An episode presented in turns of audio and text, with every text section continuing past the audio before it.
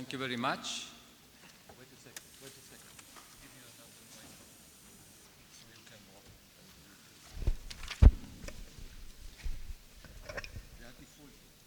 Yeah, there they are. Okay. Thank you very much. I appreciate your welcome. I hope that at the end you applaud me with equal enthusiasm.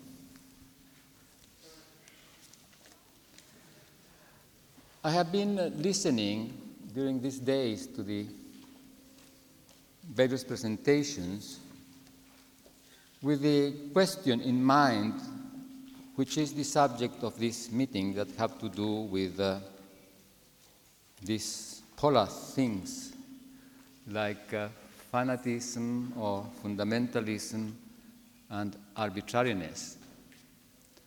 But in a way, they are not polar, they are the same thing. What is hidden behind these uh, statements, as if they were to be understood rationally, is in fact the emotions which holds them. Fanatism or fundamentalism is an attitude that denies the other in a unidirectional passion. And arbitrariness also denies the other, although not necessarily in a unidirectional passion. They are not polar, they are the same thing. This is why uh, we find ourselves in, in a problem, perhaps, thinking that one should find something in the middle. There is nothing in the middle. What I think that I would like is reflective freedom that opens the possibility for responsible action. And this does not belong to this polarity of uh, fundamentalism and arbitrariness. It's something entirely different. Means release of certainty and openness to reflect from some perspective. But which perspective? That is our question. I would like to reflect on this perspective. And to do that, I would like to say a few things about us as living systems, about identity, and about science, fiction, and daily life. What I want to say about us as living systems is that uh, we have a long history which began some three and a half thousand million years ago. But what began three and a half thousand million years ago? Well, living systems. But what is it? What happened? Well, the beginning of the biosphere, the beginning of evolution. But what does this mean? This means the beginning of conservation of a particular kind of singularities. Conservation of a particular kind of singularity. We are nowadays in problem with conservation and change.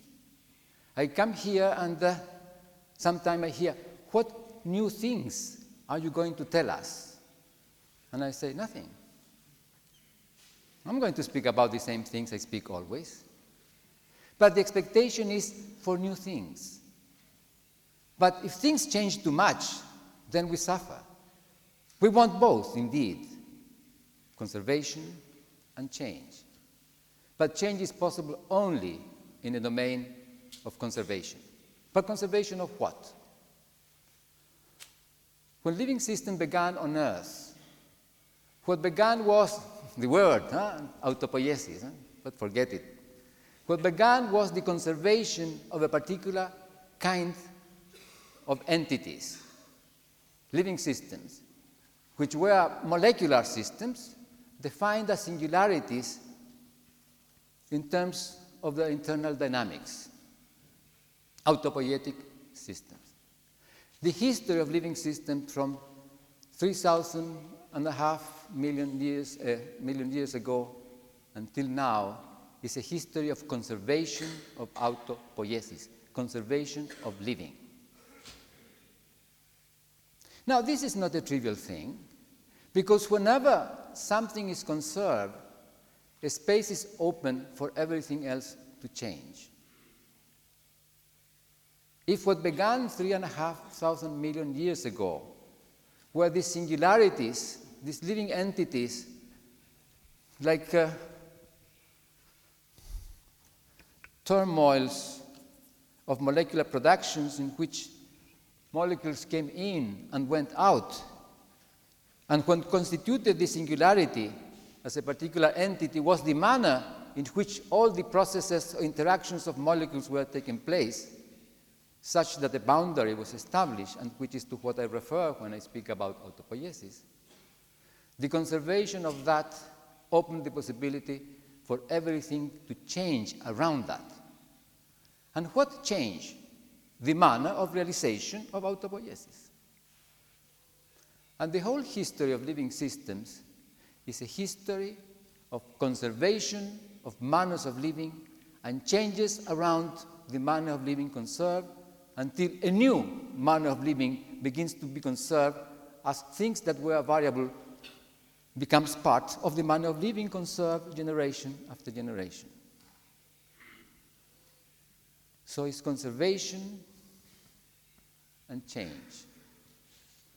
If we find ourselves in a problem in, in humanity, in the problem that we need therapy, in a problem that we have to reflect about human becoming, our concern is about conservation. What do we want to conserve? And if we know what we want to conserve, we may know what can change. So it is not the problem change, the problem is conservation. But conservation of what? Now, we are, yes, living systems, elements of a biosphere. And we as such exist in the present. The biosphere is like a wave front, a historical wave front. And existence takes place in the present, now. Yesterday is a manner of talking now. Tomorrow is a manner of talking now. At the same time, past and future seem to have a presence on us. Yes, we can do something special about it. We can talk about past and future. We can attempt to explain, and science is an instrument for explaining past and computing, if possible, future. But living takes place now. Yes, through our molecular dynamics. But living is not the molecules, it's the dynamics and it is a dynamic that is taking place now. So if I were to put here, suppose that we drop in a pool a stone and a wave front expands. All the particles on the water in the wave fronts move coherently. Coherently according to the expanding wave. And things in one place like A or in another place like B move coherently with each other because they belong to the same historical dynamic, hmm? the wave front. They are not inter interconnected, yet their movements are coherent. The movement of the particles in a wave front are all coherent. But at the same time, you have touching here and there in the locality, so there are local coherences that result from the interactions there of the particles floating on the water. So, in the wave front, like the biosphere, things happen which have fundamentally two kinds of characteristics. some of which are of a historical nature and some of which are of a local nature, even though the wave front is a transitory change in the present. This happens to us. There are coherences in our living that belong to our historical nature. For example, lettuces, lettuces eh, that, that we eat in a salad, are food for us. But plants and animals separated in this history more than 2,000 million years ago. Yet plants and we are coherent in the molecular dimension such that they are food to us. That is a historical coherence. Which lettuce we eat is a local coherence.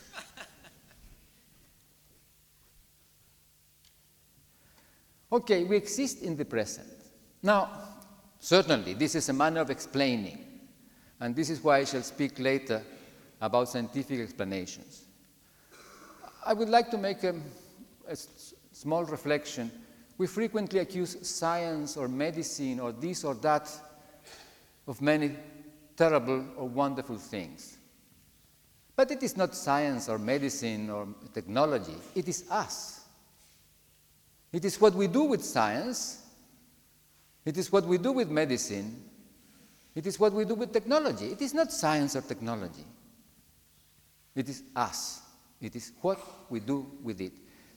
This is why it's important to understand explanations, and I shall come to that to give substance to what I want to say about our present situation in fundamentalism and arbitrariness, and the possibility of stepping out from that through reflective awareness, reflective freedom.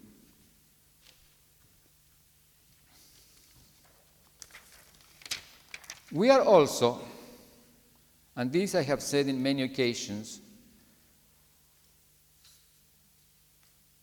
as living systems, systems that have a double existence. We exist as molecular singularities, physiology, and in the relation. And these two domains, as uh, a speaker was mentioning a day ago are not intersecting. What happens in the physiology does not belong to the domain of what happens in the behavior. If this is physiology and this is behavior, these are two independent domains. The behavior arises in the relation. The behavior is not something that the organism does. When I walk, I do not walk. Walking arises in my interactions with the floor. Now, this is interesting, isn't it? Yes, of course, I move my legs, but if I move my legs and there is no displacement in the floor or with respect to the floor in the process of moving the legs, I do not walk.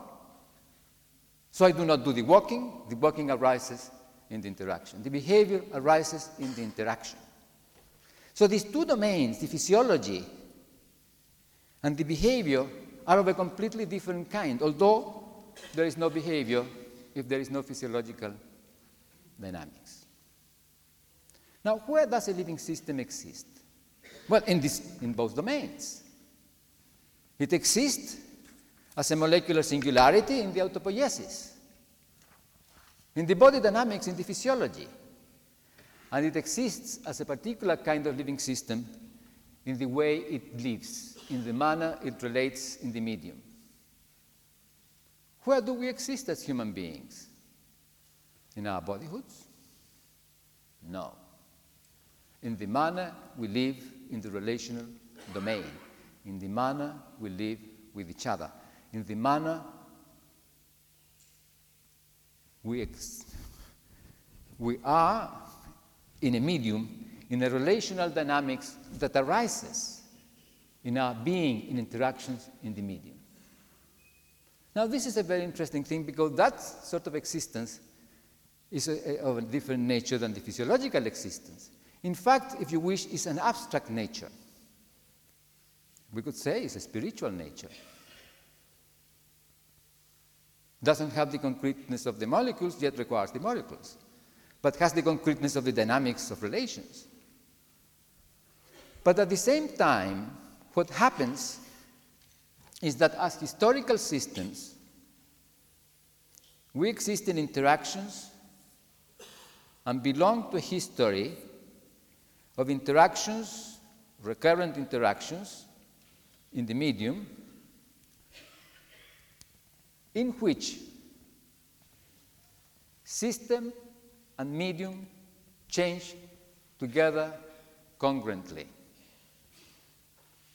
If I walk, the circumstance in which I am at any moment is arising in my walking because here I am in a different place there. The situation is different. What I see is different. What you see is different. Living system and medium change together congruently. And this is indeed what means to say part of a historical process or be participant in a historical dynamics. Or to say that the biosphere has the coherences of a historical system in the present. Because everything in the biosphere, all the elements through direct or indirect interactions, have been changing together coherently. And this is apparent, of course, in ecology. Ecology should not surprise us. What should surprise us is our present blindness about it but ecology is expression of the coherences of the biosphere in a history of coherent changes that has at least three and a half thousand, three and a half thousand million years of history. So whatever we do now, we do it in the circumstances in which we are now, and the circumstances in which we are now as we are as parts of a history of coherent changes between us and our circumstance. Now, this is so much so that I could claim that you are here as a result of the histories of your lives. And curiously enough, if you were to look at the history of your lives, you will discover that you have done everything in your lives such that you are here now. I also. Now, of course, this is a very fantastic thing because you did not come to here since babyhood, but you are here now as a result of your history. Now, if you walk around a city, then you find yourself in a particular place and you say, Oh my goodness, I have done 20 minutes walking to come here.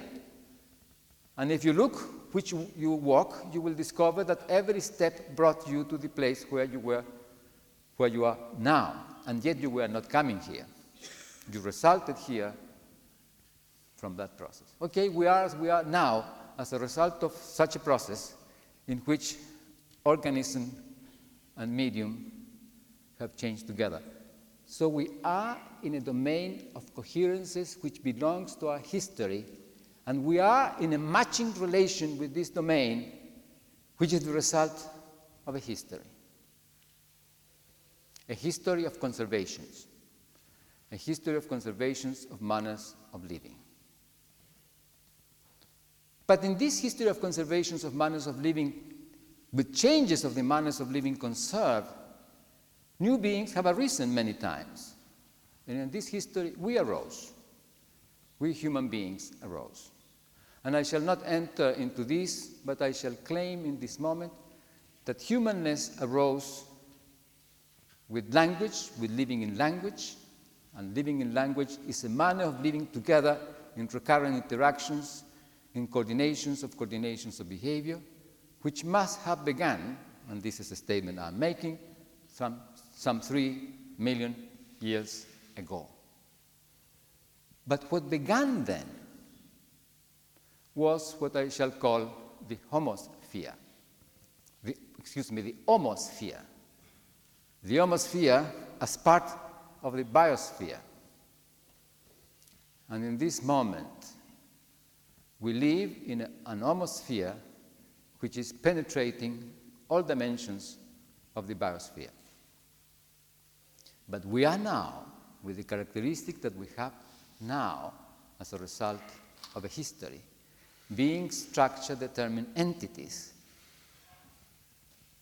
which we do whatever they do according to the structure in their moment. But then,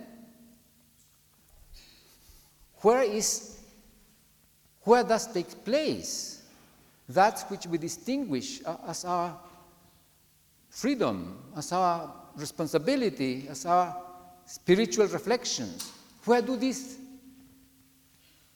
take place? In the dynamics of relations, in language. Now, what do I mean by this? And these are two living systems interacting recurrently. It's, for me, it's much more comfortable a blackboard, but then you would not see anything. They change together in the recurrent interactions. Hmm? This is T0, Tn.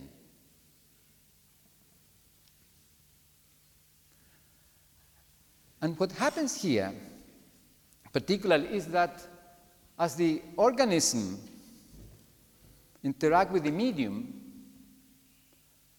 the encounter with the medium trigger in it structural changes. And this, you see, the arrow from the organism to the medium triggers in the medium structural changes determined in the medium, and the arrow from the medium to the organism triggers structural changes in the organism determined in the organism, and the, between them two. And the result is a history of structural changes which are coherent between organisms and the non organic medium. In this case, what did I do? A, B, C. I'm delighted that you laugh, but I do not know at. What?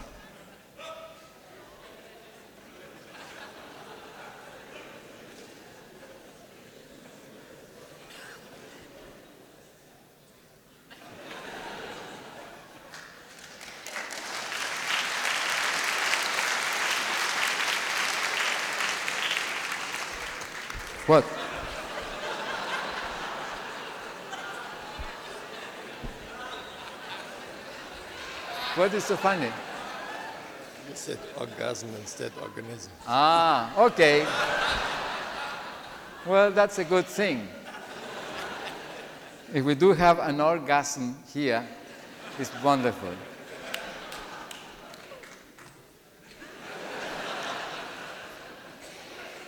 I will need extra time.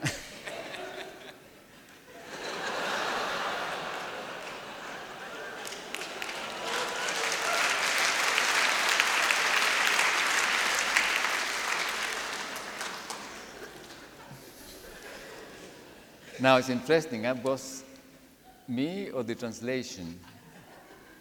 Okay, organism and medium change together but the medium of A is, of course, B and C, and the medium of B is A and C, and they are each other's medium and change together in a process that is arising through the interactions. So, what happens in the domain of behavior in the relation here changes the course of the interactions and then changes what structural changes are mutually triggered between the systems? So it, does, it is not trivial, the behavior. The behavior does not belong to the domain of physiology, but the course of behavior has consequences in the course of the behavior, eh, physiological changes. And the course of the physiological changes have consequences in the dynamic of behaviors.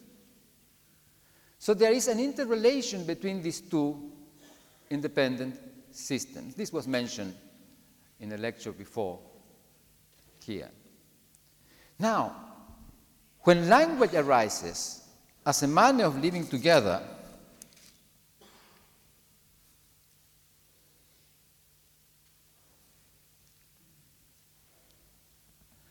what happens in language has consequences in the flow of the structural changes of the organisms and interactions. So it's not trivial what we language. Now, th- this is the interesting point. If we talk in one way, or if we interact in one way, this has consequences on our physiology. And the dynamic of our physiology changes through its own dynamics as a result of these interactions. This has consequences in how the flow of our interactions takes place. They braid each other, so to say. So it is not a matter of something abstract interacting with something concrete, mind and body interacting. It's an inter, intermodulation through this peculiar phenomenon of structural changes in interactions in such a way that what happens in the behavior changes continuously the circumstance in which the living system is, and hence what interactions undergoes. And this we do, of course, with language. This is why it's not trivial what we say or what we think. And this we know, of course, is not trivial. And thinking, our thinking, of course, is a thinking of beings that exist in language, which is different from the thinking of beings which do not exist in language. Because our nervous system has changed along the evolutionary history and in our particular history in the contingencies of a manner of living in language. And we operate always in the present with the structure of the present.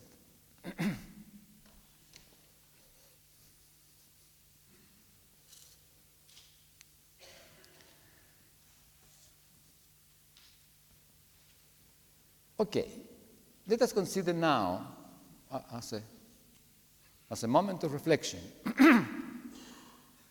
another aspect that has appeared here in this meeting, which is the notion of identity. We are individuals. But from what I have said, as individuals, under no circumstance we are isolated entities. Whatever individuality we are is the present of a history of interactions with other living beings, with, our, with other human beings in our particular case. But identity is not something in us, it's not a property of our bodyhood. It's a phenomenon of relations which is conserved Identity is a systemic, dynamic phenomenon. The ego, the self, is a systemic, dynamic phenomenon. It arises in the conservation of a particular manner of relating. I studied medicine, and somebody says to me, Oh, you are a doctor. And I say, No. But you studied medicine? Yes. But what do you say you are not a doctor or a physician? Oh, because I do not practice medicine. So it is what makes me a physician is not a little cardboard which says doctor in medicine. It's a particular manner of living, and I shall be or would be a physician only as long as I lived in the particular manner that constitutes being a physician. And by being a physician, continuously generate the circumstances in which I am a physician. So the identity of a physician is not something that the person has, it's something that is arising continuously in the conservation of a particular manner of living. Identity is not fixed. This is why we can change. We can change identities. We change the dynamic, the systemic dynamic of conservation, a particular configuration of relating, and, that, and our identity changes. This is the possibility of therapy. The question is in, is in relation to what? Now I would like to say, and only state it, that something that can become apparent if we realize that the history of living systems on Earth is a history of conservation of manners of living, and that this is taking place in a continuous changing present, we can become aware that in this history, rationality has played no role. We can use rationality to explain the history, but the history has taken place out of the domain of rationality. Has taken place in the domain of the dispositions of the organisms to interact with each other. Not in the domain of reflections about how to interact with each other. We do that, and when humanness appeared, this appeared too. But up to that moment, all this was taking place outside rationality. The fundamental element was, in the relational dynamics, was emotioning, were emotions. Now, what are emotions? What would I say, at least, that emotions are? If we consider ourselves in daily life, we shall realize that whenever we speak about emotions, we refer to manners of relating. Anger, fear, shame, love, tenderness are manners of relating, are body dynamic dispositions which specify how we relate or what relations can take place with each other. This is a loving dog, relates me in a particular way. This is a ferocious dog.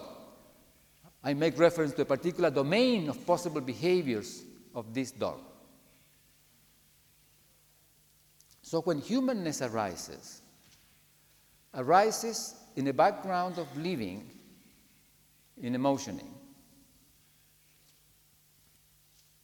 Now, the relations in the domain of emotions are very rich. You can relate with the birds, with the dog, with the cat, in the emotional dynamics, in the rich complexity of what a life with another being can be.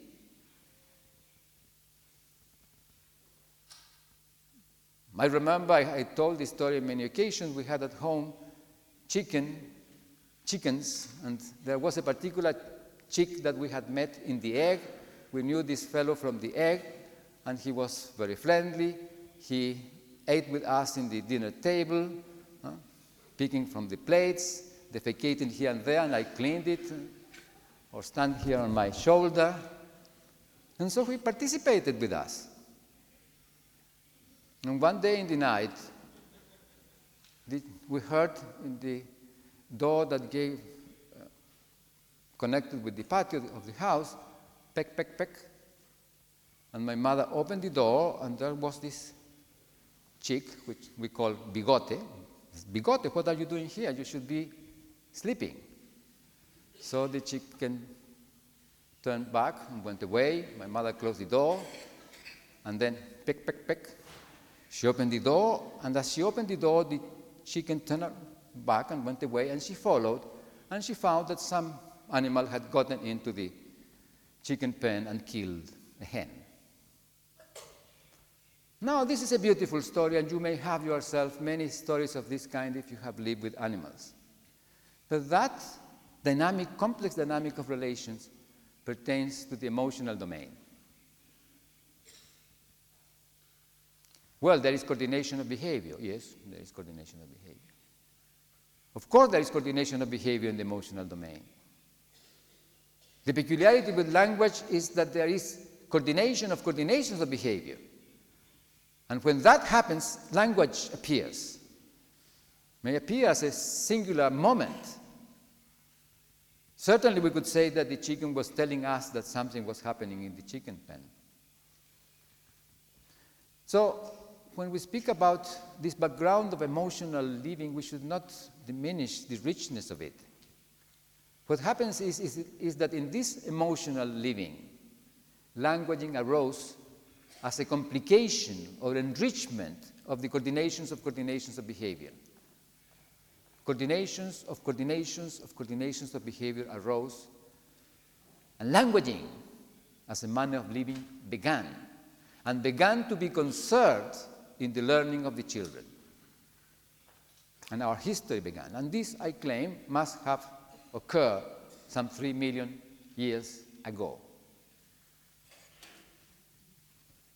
But for that to happen, the possibility of living in recurrent interactions must have been there. And I claim that the basic emotion that made that possible is love. And I'm using, I know this love is a very terrible word. We all want love, and, but we are frightened to speak about it in public, particularly if you are a scientist. Yes, love. And love, as an emotion, is the domain of those behaviors through which the other arises as a legitimate other in coexistence with oneself. And legitimate means only that it does not need to justify its existence. Could be if you go through the hills and you see a spider, you see a spider then your friend can tell you, you don't love spiders, do you? But if you say, a spider, oh, look, a spider. Hmm? This is a poisonous one. We have to be careful. It's beautiful, isn't it? And you move around without interfering with the spider. And your friend can tell, you love spiders, you love animals, don't you? I do not know how would this be in German, but certainly this would be the case in English or in Spanish. So what I'm claiming is that love is the emotion that constituted the grounding in which the permanence and intimacy of the small little family in which humans or these pro-humans were living began to live in coordinations of coordinations of behavior, and we are now the present of that history. And as present of that history, we are loving animals, and we become ill when love is interfered with. But love, as the behavior that such that the other arises as a legitimate other in coexistence with oneself, opens the possibility of seeing, opens the possibility of hearing. As I let this spider be, I can see it. I can see its colors, I can see how it moves. If I destroy it, of course, I cannot see it.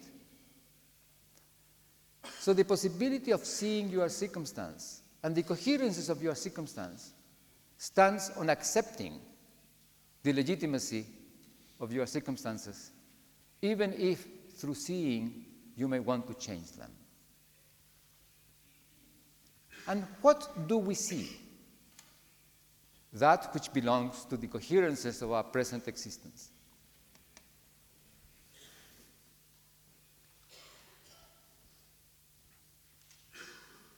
That which belongs to how we are as living beings and the circumstances that we live. And one of the things that we may see, of course, is that we are loving animals. And to be loving animals means that we need relations in which we arise as legitimate beings, which do not need to justify their existence, do not need to apologize for being, Excuse me, I, I am here. Excuse me. No, you are here. If you are arrogant, then you have doubts about your legitimacy. If you are apologizing, you have doubts about your legitimacy. Arrogance and apology or excessive humility means that you do not accept your legitimacy. But only if you accept your legitimacy you can accept the legitimacy of the other. Only if you accept your legitimacy, you can see your circumstance. Only if you accept the legitimacy of the circumstance, you can operate in coherence with it in the domain in which we human beings exist, which is the domain of talking, description, of language. So, what I'm saying is that there is a reference from which reflective freedom, reflective awareness, reflective responsibility can take place. And that is humanness. Humanness as the kind of living beings that we still are. I would propose that our zoological denomination should be Homo sapiens amans.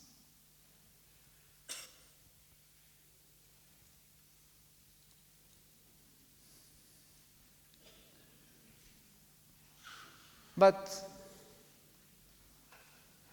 Identity is not fixed. Identity can be lost. We may remain Homo sapiens amans as long as we live Homo sapiens amansly. We could also become Homo sapiens aggressans. And maybe there are Homo sapiens aggressans and Homo sapiens amans already here among us. But all this understanding is interwoven with this problem of reality, of truth, of fiction. Because we belong to a culture that has claimed that certain knowledge has to do with truth, has to do with reality. We want the certainty of truth or of reality to give standing to our actions because we pretend that we are rational beings.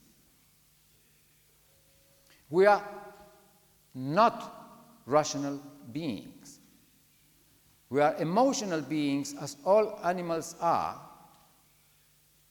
And if we had more time, I could also claim that plants are, all living systems are, that have developed a rational domain in which we use reason to justify our emotioning. And in this using reason to justify our emotioning, we are blinding ourselves, our emotions, and we ask for reasons when we should ask for motives, for example.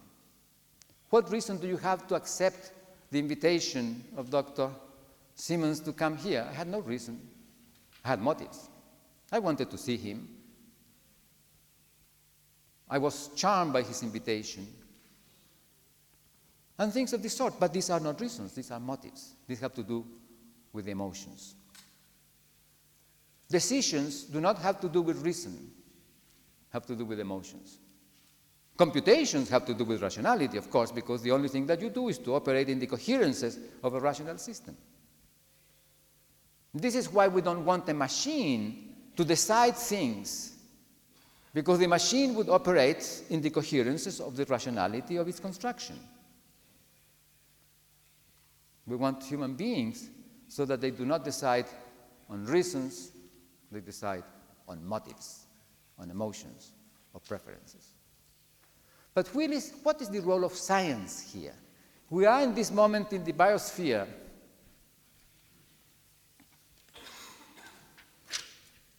Here, in which we are also part of this homosphere, which has arisen in the history of humanness. And science is claimed to play a fundamental role. What do we do as scientists? And how come that we do what we do as scientists and claim that it is science what is doing it and not us? Let me briefly present to you what I call the criterion of validation of scientific explanations.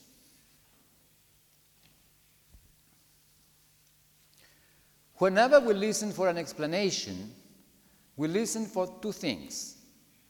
We listen for a form, and the form is always that of a generative mechanism, of a generative process, a process or mechanism such that if it were to take place, the outcome would be that which you want to explain.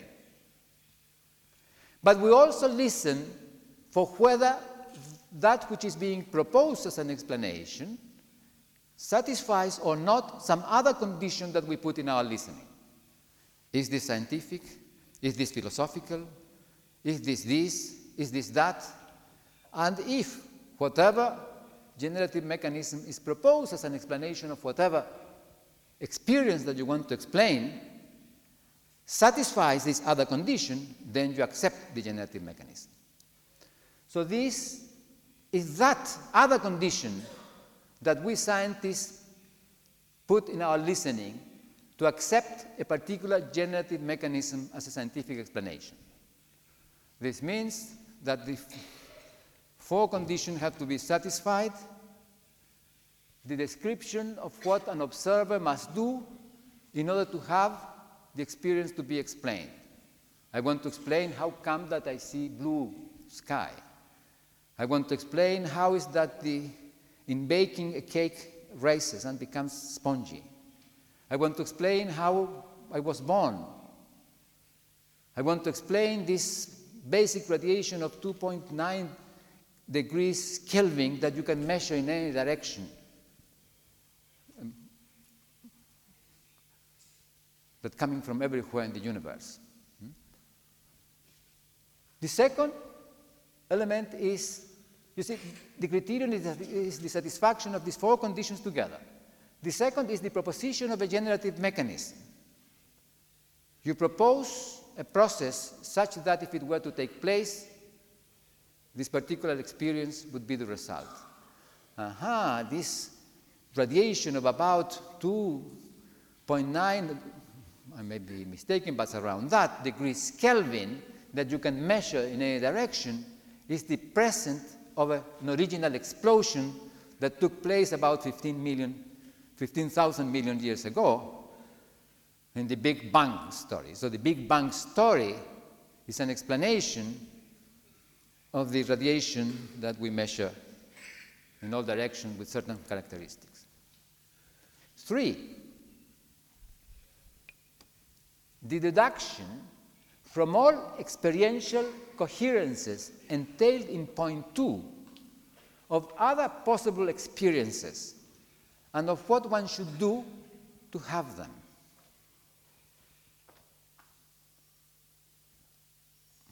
Ah, I propose that the raising of the cake uh, that becomes spongy is the result of the liberation of carbon dioxide in the dough that you have prepared, such that it becomes a foam that solidifies in the cooking. So whenever you eat a very spongy cake, you are eating a foam produced through the liberation of carbon dioxide in the whole expanse of this original liquid that you put in the oven. A deduction from the coherences of your generative mechanism. If the generative mechanism was when you prepare the dough for the preparation of the cooking, you add baking powder or sodium bicarbonates, and if you do not add this, then you don't get this uh, raising of the cake or the biscuit. I don't know how you say it in German. Then the realization or doing of what is deduced in three. And if that happens, then point two.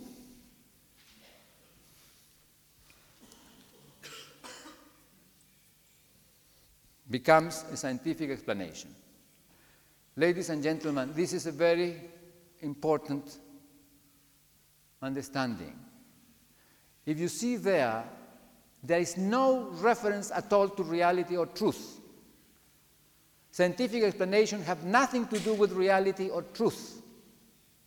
scientific explanations have only to do with the coherences of the experiences of the observers. Scientific explanations have to do with what we do together. And this is the power of scientific explanations that have to do with human life, have to do with us in our doings together. So this question of reality can be dropped out. It's not necessary. Of course, we use this word in various ways, but when we quarrel about each other about reality, we are quarreling about our relations, not about something independent from us, about which we cannot talk.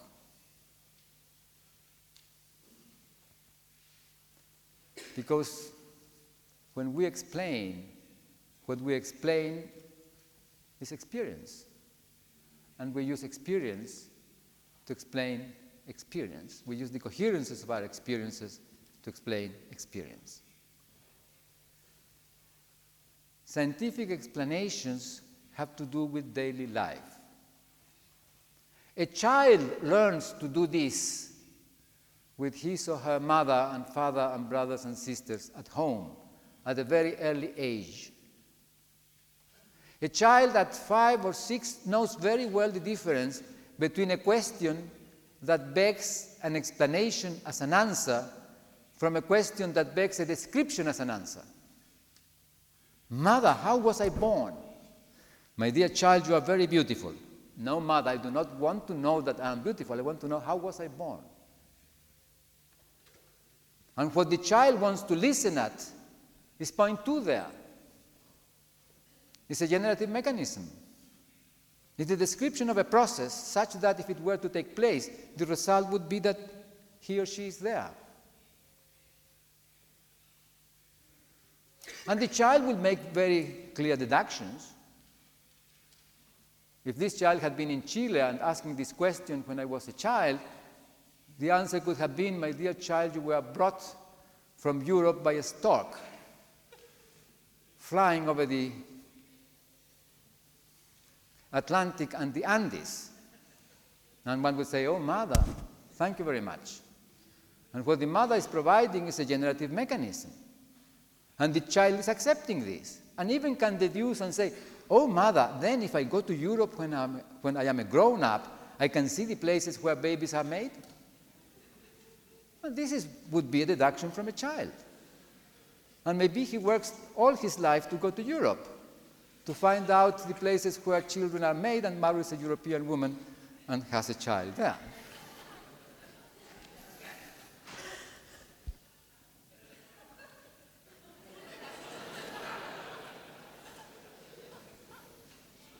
It happened to me. But I married a Chilean woman, but the baby was born.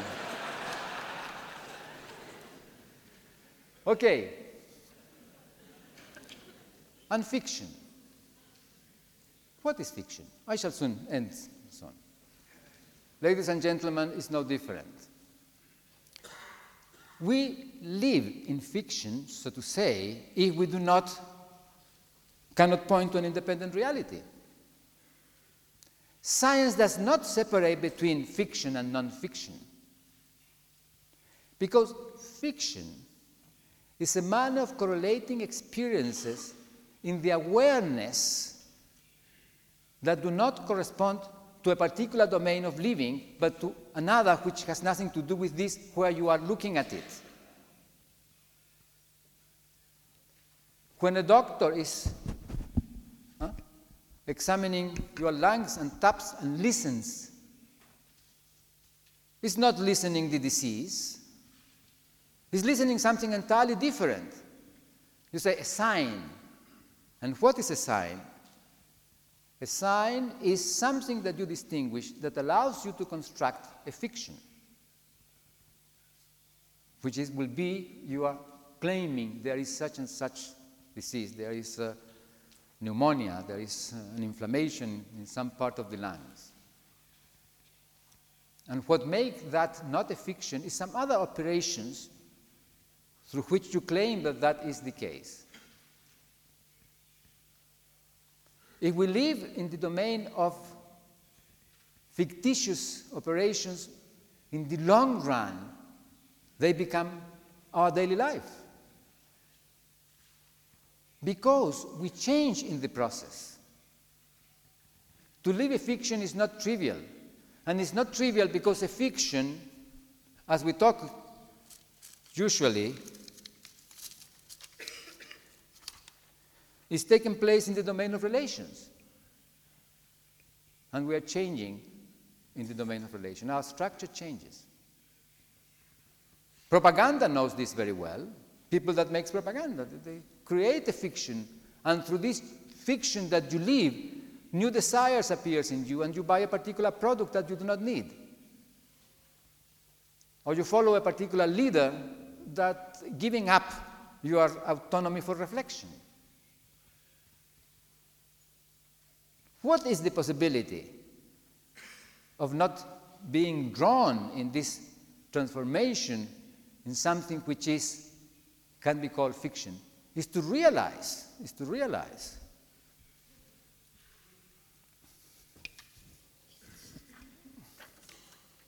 Something of this kind. To realize that we have no way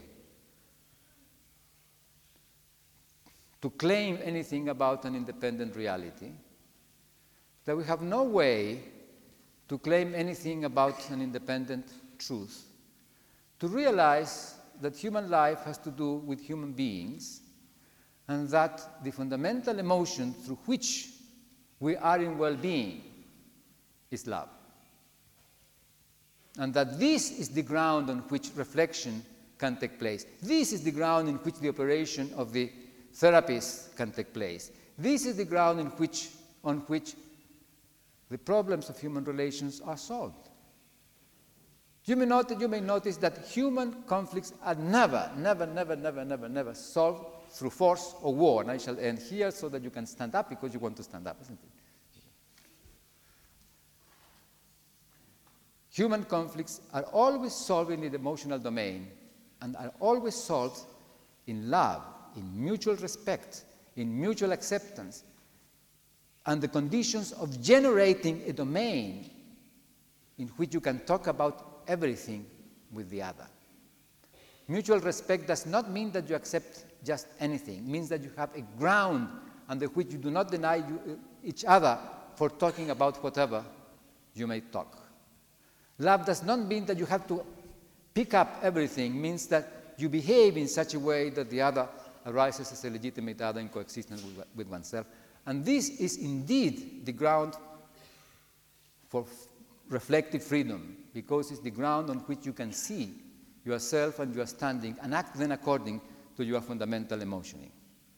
And ladies and gentlemen, this is the end. Professor Dr. Zimen knows exactly what he has to do, and I only can thank you very much for listening.